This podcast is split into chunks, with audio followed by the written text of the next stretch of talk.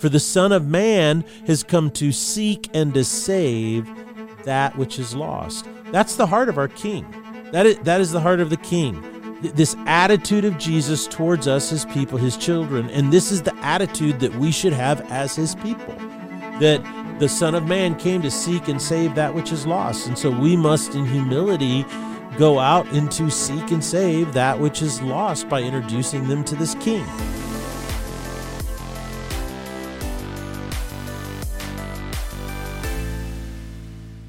Ladies and gentlemen, welcome to the Salty Pastor Podcast, a podcast designed to coach you up in your faith. The more you know, the more you can grow. Mm. You live in a world that is more confusing than ever before. You live in a nation where there is no longer a unified belief system that binds us together as a people. The only way you can navigate a world like that is to know what you believe and why you believe it. Our goal is to give you the tools, the facts, and the perspective to think for yourself. You're going to hear things on this podcast that you're not going to hear anywhere else, so give yourself the best gift ever this Christmas and become a regular listener of the Salty Pastor podcast. My name is Jesse Mayer. I'll be your host, and we cannot do this without the one, the only, the Salty Pastor himself, Dr. Douglas Peak. Well, Merry Christmas, everyone. It's uh, December 19th. and It's a Tuesday before uh, Christmas. It's just six days away. So I hope that uh, you are walking in the fullness of celebrating the birth of Christ. And the beautiful thing about celebrating the birth of Jesus is that it really makes the whole Christmas season richer.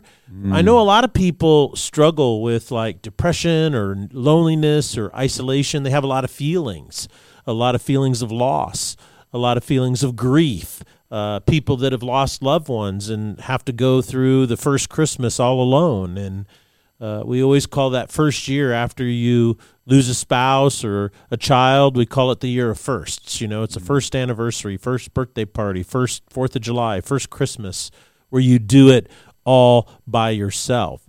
And so, with all these challenges and all these tragedies and all these difficulties, it's really easy to let the emotions of the season overwhelm you. And that's the beauty of celebrating the birth of Christ is that you're celebrating an event that is outside of you and it's so much bigger than you. And so it transcends your emotional state. When you celebrate something of this magnitude, you're simply saying is that this is something that's bigger and more important than I will ever be. It's about Jesus Christ, the King of Kings and the Lord of Lords. It's about uh, a new kingdom that has come into this world. And so the simple admonition is it doesn't matter how you feel when you're celebrating the greatest gift that humanity has ever received. And so I just want to encourage you to walk in the fullness of what Christ has done and allow his victory, allow his gift to overwhelm and and inspire and soothe and give you victory over anything that you're facing this Christmas because his birthday and his incarnation, his kingdom that he brought is the greatest thing ever. So regardless of what we feel or experience, one of the best things we can do is celebrate something of this magnitude and that always always brings joy. Absolutely. Um, we're focusing on the birth of Jesus and how his birth ushered in a new kingdom in this series, mm-hmm. a kingdom that challenged the old kingdom, the kingdom of this world. The world today is just as complicated, just as troubled as it was 2,000 years ago, and Jesus is still the answer yesterday, today, and forever. The more you know about the kingdom you've been invited to live in, the more you can understand what his kingdom is doing here on earth, and the stronger your faith is going to become. Yeah, the birth of Jesus is really, as I just said, a birth of a new kingdom, and that kingdom is active and present and growing here on earth. And I hope that as we've studied this truth, you've come to a deeper understanding of the new kingdom that Jesus brought to earth when he was born and how it impacts your life and impacts the world. You know, I want to point out two really foundational principles about the kingdom that Jesus brought. We call these uh, pillars. They're mm-hmm. like uh, you know, big, huge foundational stones on which following Jesus is built. You know, our faith, what we believe, is built on these truths. And these are very important truths. The first one is this is that the nature of Jesus Christ. And so this truth asks the basic questions Who is Jesus uh, when he was born? Right? How, how is he any different than any other person that was ever born? And so this is a question of the nature of Jesus. And Christianity builds its entire belief system on answering this question. This is the nature of Jesus, his essence, who he is in uh, in the, the totality and fullness of who he is. And we'll talk about that in more detail in just a second. I, I want to give you just kind of a an overview. And the second major truth is this is that since he's brought in a new kingdom and we get to choose which kingdom we live in, how much can he, as the king of this kingdom, be trusted? Mm. Uh, when you think about it, the very nature of the new kingdom has trust at its core. It's built on trust because you're not forced into it. You have to willingly surrender yourself and go into it, right? right. And that that's definitely a trust thing. It's a it's a willing surrender type of thing. The the the kingdom of Jesus here on earth is not a we're going to conquer you through force or a coercion kingdom and throughout history we call this the doctrine of non-coercion when it mm. comes to the kingdom of God. So, therefore, if the kingdom of Jesus only grows through this willing surrender to his his kingship in your life, the most important question you should ask is is he trustworthy? Is he actually who he says he is? Did he do what he said he would do, what he came to accomplish here on earth? What is he doing right now? I mean, is he active now? Is is he alive and working now or did he die and raise from the dead and go off to heaven and is kind of forgotten about us? You know, is is he active in your life today? And if so, how do you know that? How can you believe mm-hmm. that? How can you trust that? See, it all revolves around this notion of trust. In that the, the whole kingdom of Jesus Christ and its work in your life is built on this trust. Do you trust who he is? Do you trust that when you believe in him, it makes a difference? Does your faith, right, actually uh, uh bring about this relationship where the power of the Holy Spirit is now indwelling inside of you. See, that's all an issue of trust. Do you trust what he said? Do you trust who he is? And do you trust that he will do what he said he would do? Yeah, I think really understanding that this isn't just a conquering king that's showing up that you can't believe in, right? Like mm-hmm. you have to know that this king that showed up has been chasing after you for thousands of years, right? And that right. he wants what's best for you, that he is someone you can trust in.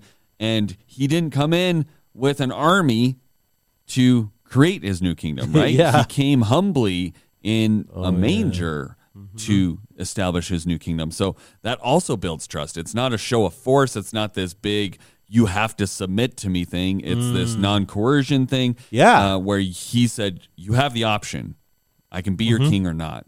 I'm not going to make you though, right? Yeah, I'm not going to force you to do it. And so let's talk. Let's really dig into the Bible and see what it teaches about the the foundational stone or rock of our faith. Who exactly is Jesus when he is born? That that is addressed by Paul in two passages of scripture. They're called Christologies, and okay. we've talked about them here before. And what they are, they're statements of the nature of Jesus, mm. and uh, they have driven the church for over 2,000 years. Basically, meaning it's what's kept people experience Jesus for the first time over and over and over again.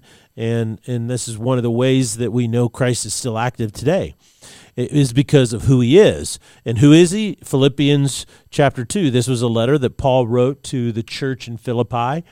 And he talks in verse 5 that he says, Look, I want you to have an attitude. If you're going to walk in the kingdom of God, you need to have a certain attitude, and that attitude is the same one exemplified by Jesus. Okay?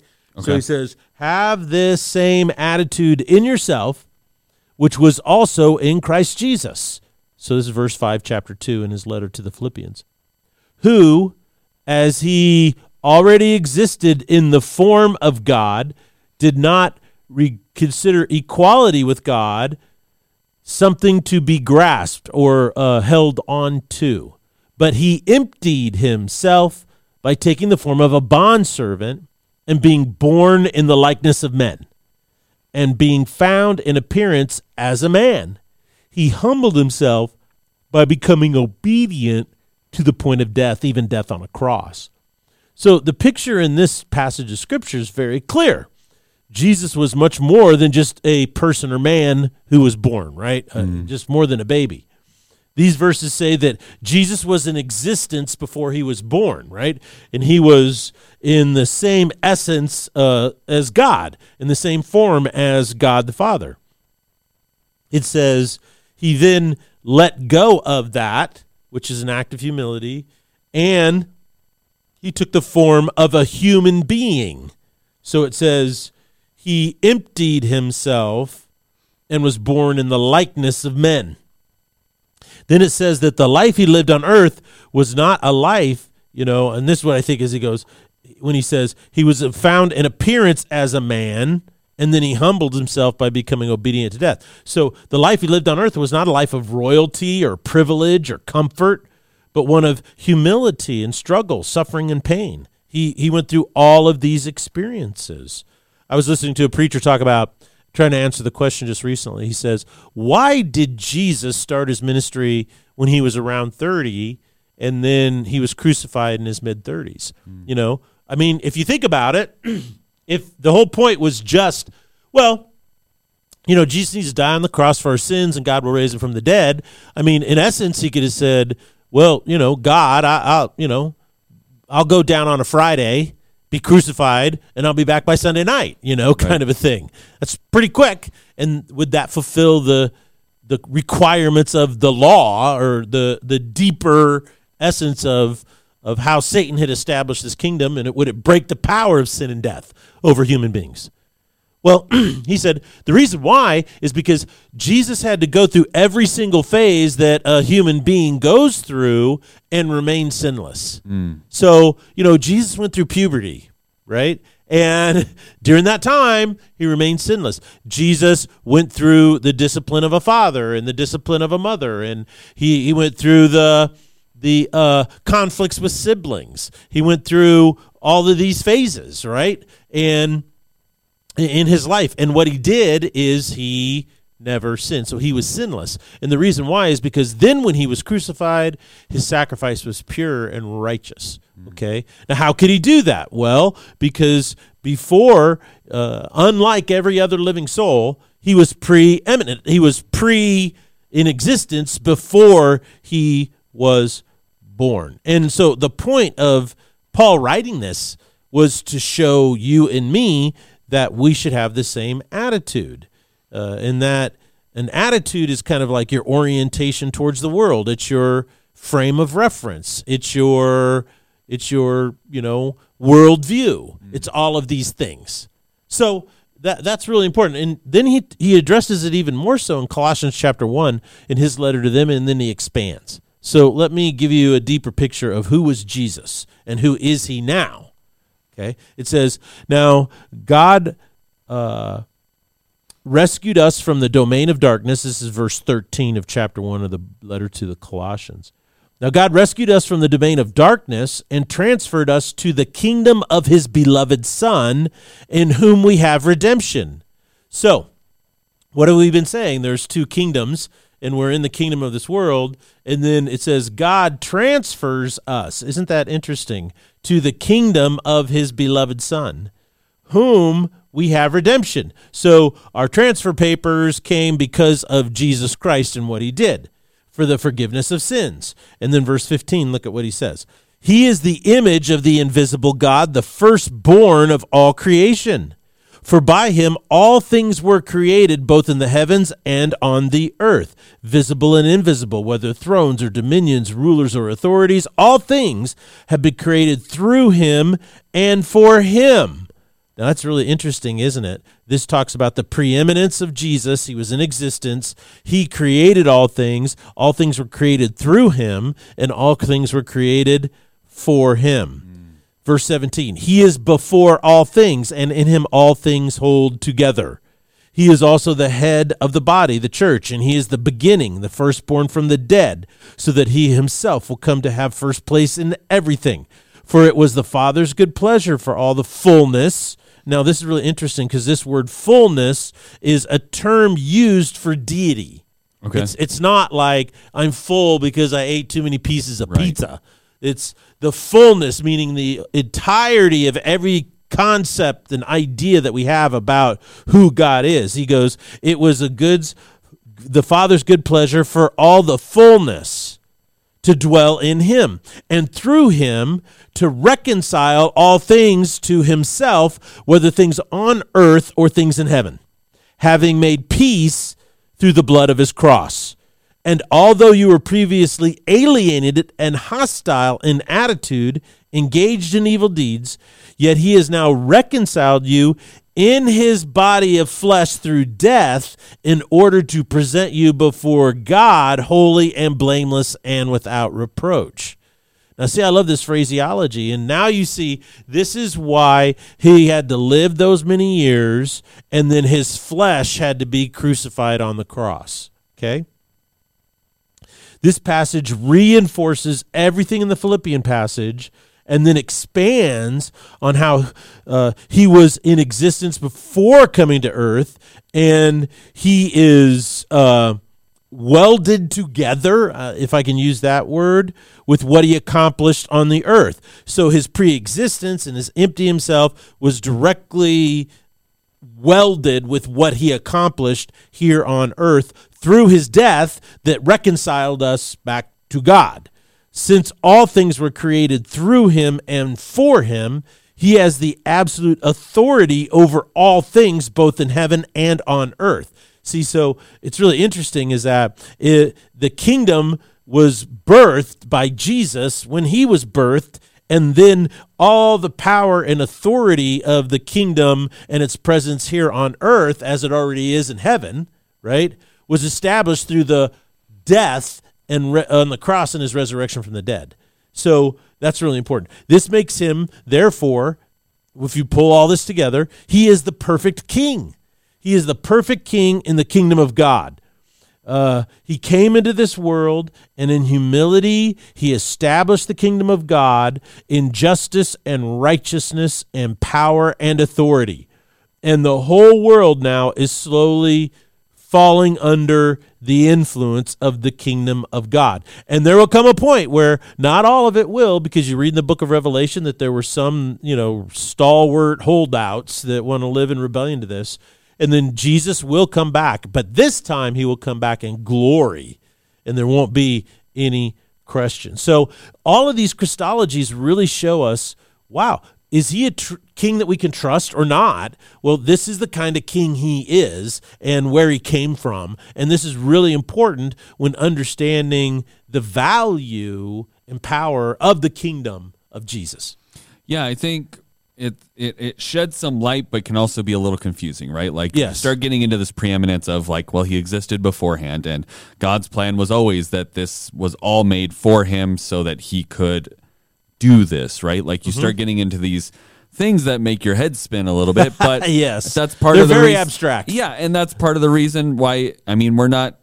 We can do our best to understand, but ultimately, it's also some of it's just God stuff where it's like he lives outside of our existence. So trying to wrap our head around a concept that Mm-hmm. only really he can understand sometimes, I think you can just start spinning on it. But what I what I think is most important is he came and the plan was always that he was going to if we made these choices we did, he was always going to come and save us, right? Mm-hmm. And so the world is fashioned in a way. He came to us in a way that he could humbly be born in a manger, but still be the glorious king that he was always meant to be. Yeah. He started this new kingdom and he didn't come here to just blow it all up, right? He didn't he didn't come and and just destroy everybody, right? Yeah, we didn't see yeah. another flood. God said he'd never flood again, right? And so it's like he didn't do that. Mm-hmm. He but keeps his said- promises. but he said, no, instead, I have another plan. And the plan is I'm going to send you something soft and peaceful, right? Yes. And, and, and that came as Jesus. And he, he is ultimately lives out a life. And i love that section where you talked about like well why did he have to do you know 33 years of life before Yeah. he went through with the final plan right? And it's like yeah he could have just like popped down popped back up right? But it's like he had to experience life which is also a reason why we can trust him right? And i think that's mm-hmm. one of the most important things is he could have just been well i'm god i'm coming down party for three days leave. But it's like he doesn't he wouldn't have experienced That's right. what we experience. And so it's like a king who's really disconnected from his people or even sometimes, you know, Yeah. I would I would say some of our government officials who aren't kings are also disconnected from the average person's experience at this point. I don't That think you have to be a king to do that. Yes. But I think when you get so far removed from the things that you are over, like it could be mm-hmm. really hard. And instead, he said, No, I want to experience what you're experiencing so that you know you can trust me. I went through the same things you did, I had the same experiences, um, relatively, that you did. Right. And so I think that's so important that. We know that we can trust him because he did choose, even though he had the option. He was preeminent. He had all the power, but he said, No, I will set it all aside. You know, I'll empty a portion of myself out and Yeah. and go live the same life that you guys have, so that you know that I am a trustworthy king. Mm-hmm. And I think that's so so important. Well, he is. He's a king that you can trust, um, and we, you know, not because of what he's done, which is a great foundation for trust, but we can also trust what he did in order to give us a future in this new kingdom, and then we can also trust where he's going.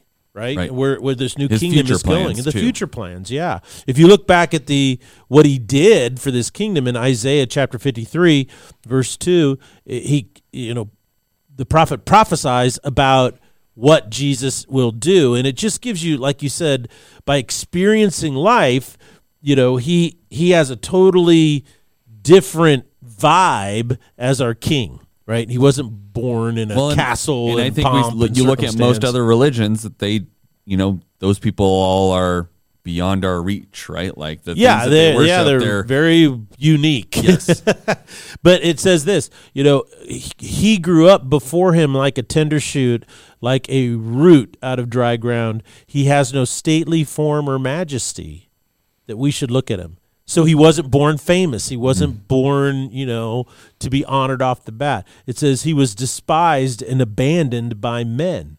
He was a man of great pain and familiar with sickness. And like one from whom people hide their faces, he was despised, and we had no regard for him. However, it was our sickness that he himself bore, and our pains that he carried. Yet we ourselves assumed that he had been afflicted, struck down by God, and humiliated.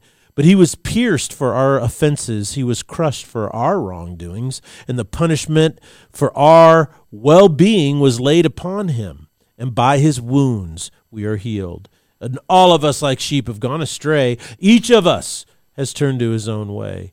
But the Lord has caused the wrongdoing of us all to fall on him. Don't you just love that? Is that mm. that that's a different heart of a king, right?